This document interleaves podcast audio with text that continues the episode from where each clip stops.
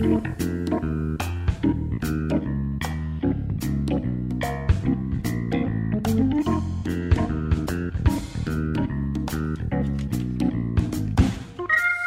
木曜日の午後7時30分になりました。ジョブネタワンタイムトークです。皆さんこんばんは。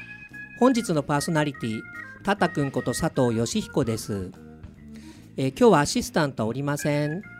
この番組は各パーソナリティの友人知人お仕事先の方に番組1回分のワンタイムスポンサーになっていただいてさりげなくお仕事内容を PR しつつお仕事への思いや日頃のエピソードなどを話していただく30分のトーク番組です。番組の収益は障害や難病などハンディキャップをお持ちの方の就労支援に使われています。はい。内容はブログ、ポッドキャスト、YouTube で順次配信する予定でございます。はい。もう一度お聞きになりたい方やエリア外の方は番組名ジョブネタワンタイムトワンタイムトークで検索してください。えー本日は仙台市太白区長町3丁目 FM 太白のスタジオから生放送でお送りしておりますはい、えー本日のゲストはですね女性専女性社長専門コンサルタント庄司康弘さんです。よろしくお願いいたします。はい、今日はよろしくお願いいたします。ということで、えー始まりました。ジョブネタでございます、えー始まる前に一つ思ったんですけうど、んはいはいえっ、と過去のやつ YouTube 配信ってこれ結構いつ頃になるのか僕気になってるんですけど、でいつになるんでしょうね いやこれってどうなんですか？進捗具合ぶっちゃけたところ。ぶっちゃけねまだ4月放送分までですね 4月放送って今8多分月ですけど。大丈夫大丈夫あのー一気に9月末までには一気に全部配信になると思いますのであ、そうですか。はいよろしくお願いします過去の配信ね聞きたくて楽しみなやついっぱいありますからね。楽しみにしてます。はい。ぜひ皆さん、えーはい。過去の配信決まりましたら、はい。まとめて配信しますんでよろしくお願いいたします。はい、じゃああの女性社長専門経営コンサルタントの庄司康あ弘なるほど。経営コンサルタントが入るんですね。ってそりはいゃそうだわな。はい。はい、でところでですねそのなぜ庄司さん、女性社長専門はいっ。ていう経営コンサルタント始めようと思ったんですか？えっとまあ、実はですね、うん。あの経営コンサルタントって僕あの二十歳の時にスタートしたんでもう丸早っ。10年 もう丸10年以上やってるんですね、今年はいはい。11年目なんですよ、はいはい。今31歳なんでね、うん。まあまあ、11年目に今入ったんですけども、その10年間の実績の中で、えーそのまあ、10年というか8年の実績の中で、うん。過去のお客さんがですね、うん。80%が、えー、50代60代の女性社長だったんですよね。なるほど、はい。まあ、そういうことであれば、うん。まあ、その女性社長専門っていうふうにしてしまった方がお客さんが分かりやすいでしょうっていうところで、なるほどなるほど。えーうん。一応一昨年からですね女性社長専門っていうことにさせていただいてます。うん、はい。ということで女性にモテモテもの正直です。でもなぜかあの50代60代って えっと40代以上の女性限定でモテモテでございます。まあ大体社長さんって、まあ、確かに20代30代の方もいらっしゃるんでしょうけれどもどちある程度ねやっぱ起業なさる方は30後半から40ぐらいの人が多いんでしょうかね。うーんまあ実際あの起業っていう形ではですね、最近20代30代の方も増えてきているとは思うんですけども、うん。そもそもあのまあ僕がですねあの、YouTube でですね毎日動画配信をされてるのは吉彦さんもご存知だと思うんですけども、はいはい。うんそのファン層がですね、うん。まあそもそも40代以上の女性しかいないっていうね。うん。だからまあその起業がどうかとか実際のマーケットがまあ、うん。あの経営者さんっていうのはね95%、まあ99%かな、うん。あの男性ですけれども、そうですね。そうマーケット性とは関係なく、そもそも僕が、まあ、女性と相性がいいというあの、うん。40代以上の女性と相性がいいっていうところがやっぱりこれ結果論なんですよね。うん。だからまあターゲットを考えてどうかとかっていう話とはまたちょっと別の話ですね、あそうなんだ。はい。であの女性社長専門ってお話なんですけれども、はい。その普通の社長さんというか男性のね、うん。社長さんも当然、えーコンサルなさるんでしょうけれども、はい。女性社長さんで特に心がけていることとかって何かあるんですか、えっとですね、うん。ここれでちょっと経営とねあんまり関係ないようにうん。思う方多いかもしれないですけど、はい。女性社長さんと喋るときに一番気をつけてるのは、うん。えー話を遮らないことですね。なんとなくわかります。私もコーチですので。はい、あそうですよね。この辺、はい。吉彦さんの方が専門ですよね。いえいえいえそんなことはないんですけど。あのーまあこれ割とねこううん。NLP の世界かな。あの、うん。まあ、心理学の世界で結構常識的になってるのかもしれないですけど僕うん。ちょっとそっち専門じゃないから分かんないんですけうど、ん。男性はあのアンサーを求めて解決策を、えー求めていると、うん。で女性はその共感を求めているっていうところね。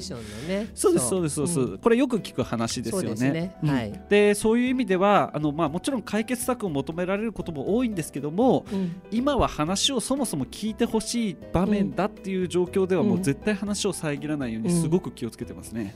なるほど。他には？うんあと何かあります？あとはですね、あのまあ、男性には結構理解できない世界かもしれないんですけども、60歳ぐらいの女性でもですねやっぱりうん。美しくありたいっていうところがやっぱすごくあるんですよ。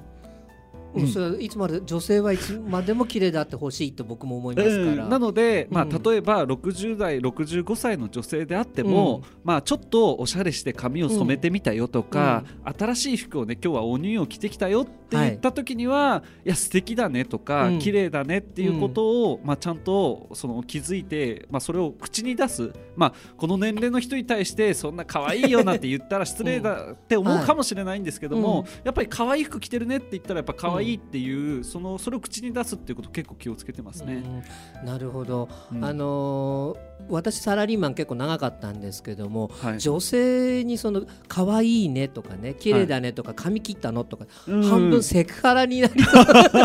なのであの私はあまりそうサラリーマン時代と声に口に出してね言うってことなかなかできなかったんですよね。はい、で逆に午後ぐらいにはい、髪切ったねっていう。もっと早く言ってよとかってよく言われたんですけどもね。あうーん。そのあたりがやはりあのサラリーマンでその職場の中で女性と接するー。はい、接し方とそはい。のコンサルで、はい。えー女性社長さんと接することのちょっと大きな違いなのかなと私感じたんですけれども。あの、うん。ちょっとまあ話ずれるかもしれないんですけども、まあ僕が大大切にしているあの女性への価値観っていう部分なんですけれども、まあ僕18であの高卒で最初に入った会社、まあそれが唯一のまあサラリーマン経験って言えるんですけども、その時あの工場の生産管理やっててあの、はいはい。ISO の担当をやったんですよね。わ、かりますか？あのわかりますよ。ISO はい専門です90011331から。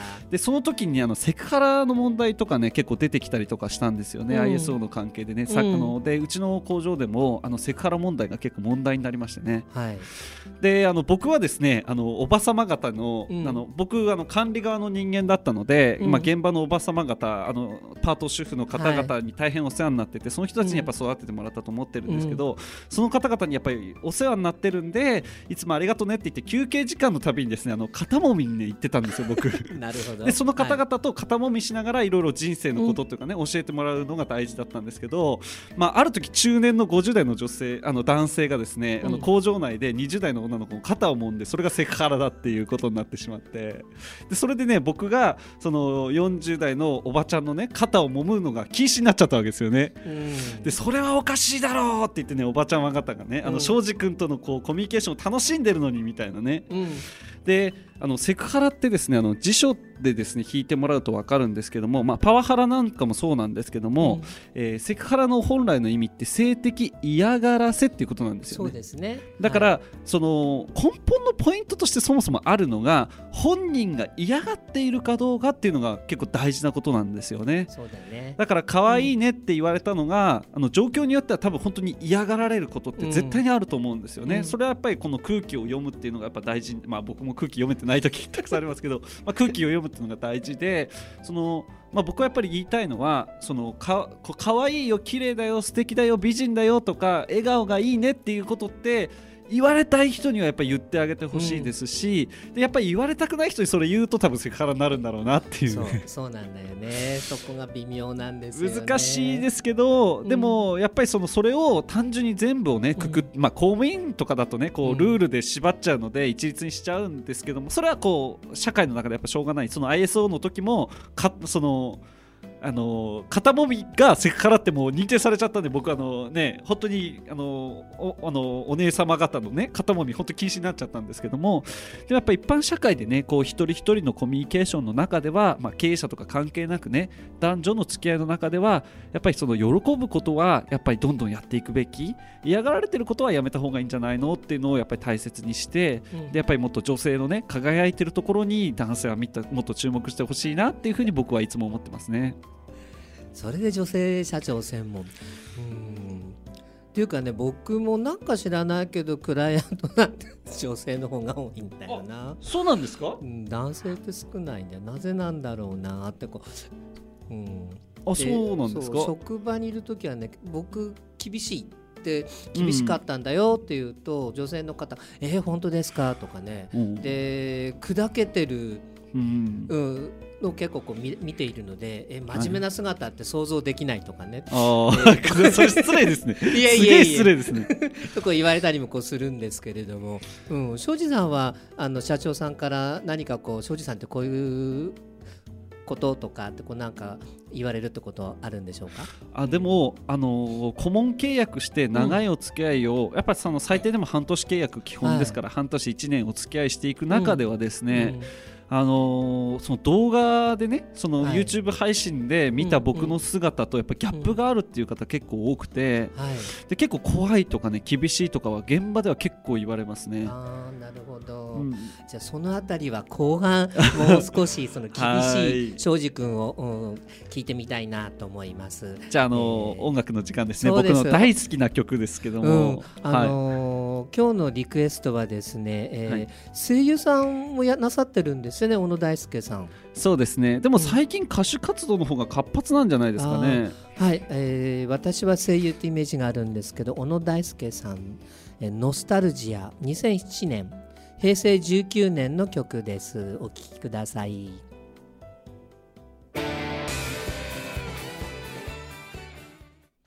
はいお送りした曲は小野大輔さん「ノスタルジア」でした。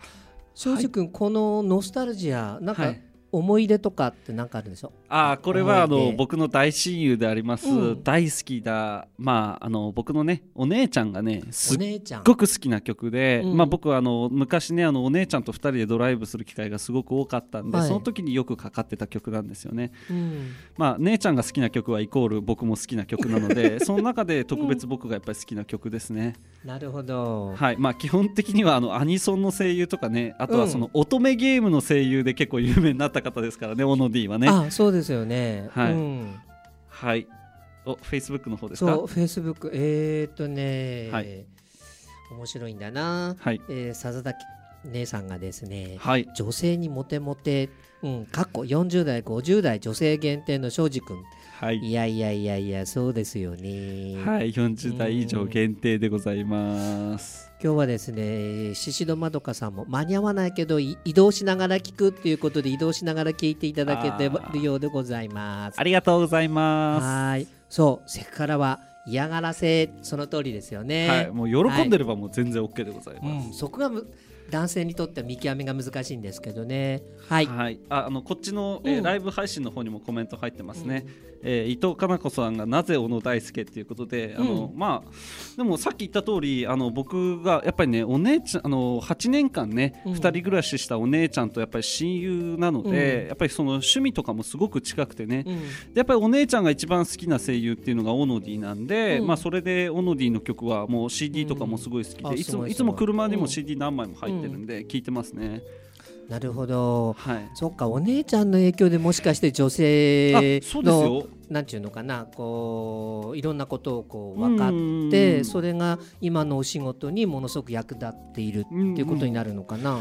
あのやっぱりねそのお姉ちゃんのこう、うん女性に対する教育っていうのは今でもものすごく厳しくてい や本当に本当に、うん。あの今今現在でもやっぱりこう一緒にあの歩歩いてたりすると、はい。その歩道側をね歩いてるとすっごい怒られるんですよ。女性側を、女性と一緒にいるのに、うん。あの女性を車道側に立たせるとは何たることかとかっうん。てすごい怒られますし、うん。あとその女性がね重い荷物とかを持ってたらとかも進んでもあの持たないとダメとかね、うん。あと先に行ってこう扉を開けて待ちなさいとね、でやっぱりその道を女性に譲りなさい。特に妊婦さんとかだったらうん。もう絶対ですよそれ、うん。今でもすごい怒られますそれ。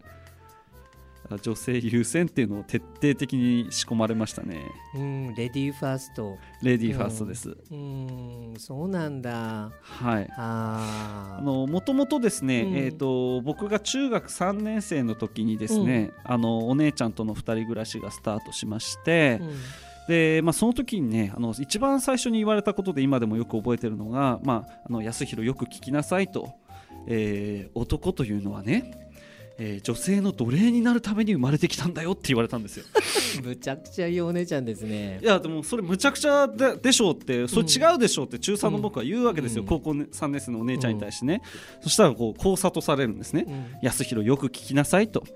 男っていうのは女性のお腹の中から生まれてくるでしょ？うまいこと言うな。うん、だから一生母親にはかなわないのが、えー男なんだよと、うん。で、えーうちのお姉ちゃんってですね実はものすごい喧嘩強くてあの、うん。本当に喧嘩強いんですよ。で僕腕相撲一回も勝ったことないんですね。でそんなお姉ちゃんなんですけど私がねいくら喧嘩が強くても、えー妊婦だったりとか、うん。あとは子供が一緒だったらうん。喧嘩ができないでしょと、うん。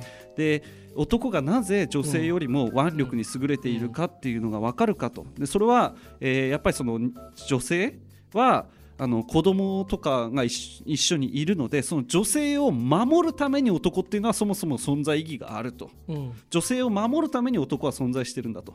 だからあなたは一生女性に奉仕しなさいってやっぱ言われたんですよね、でそこからやっぱりレディーファースト精神っていうのが来てますね、うんでほーと思ってね。いや本当にほーってあの原始女性は太陽だったってなんか今 NHK のテレビでやってるんだけど、うん、まさにそこからそういう感じなのかなと思いながらこううんちょっと聞いてみたんですけれども。でもやっぱりその経営コンサルタントっていう仕事をやっぱりやってると、うん。あのすごい感じるのはうん。やっぱこう、あの男性の社長さんでも本当によくやってる方ってやっぱりその後ろにこうす素敵な奥さんがいて、うん。こう手の上でねあのうまく転がしてもらってるんですよね。でやっぱりその後ろの女性の支えとかこう女性のコントロールがあってこそやっぱりこの男性ってすごい力を発揮するんだなっていうのは、うん。今すごくこううん。経営の現場で僕実感してるんですよね。うん。でそういう意味ではそのどっちが偉いとかじゃなくて男女とのバランス協力っていうのが本当に大事だと思いますし、そういう意味ではあの僕はもっとね男性はこう女性をまあ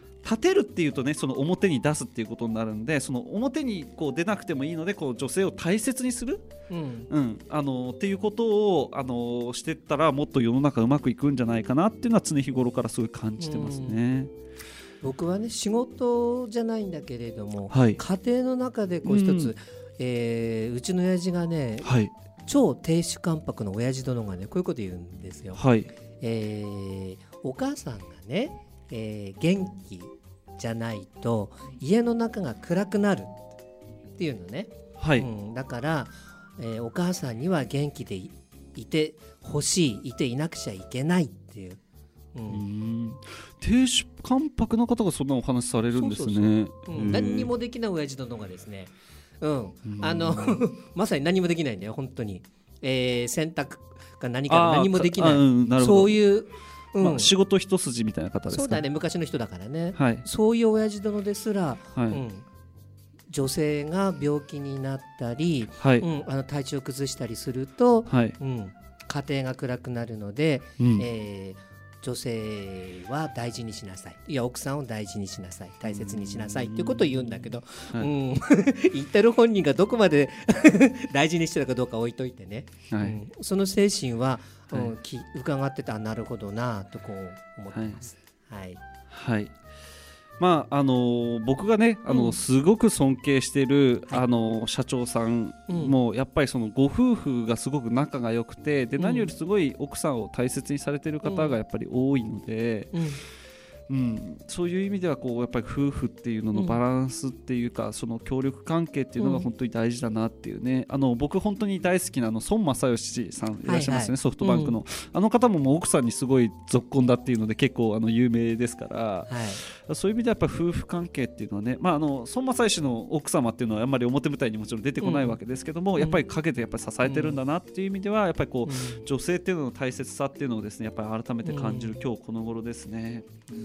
あそうそうもう一つ伺いたかったんですけどその女性社長さんって、えー、旦那さん何なさってるのかって今突然逆に 興味湧いてきたんですけれども、えーっとですね、うん。あの全く、えー旦那さんと奥さんのかん仕事の関連性が全然ないっていう方もいますし、うん。あとまあ残念ながらですねやっぱりねシングルの方多いですね。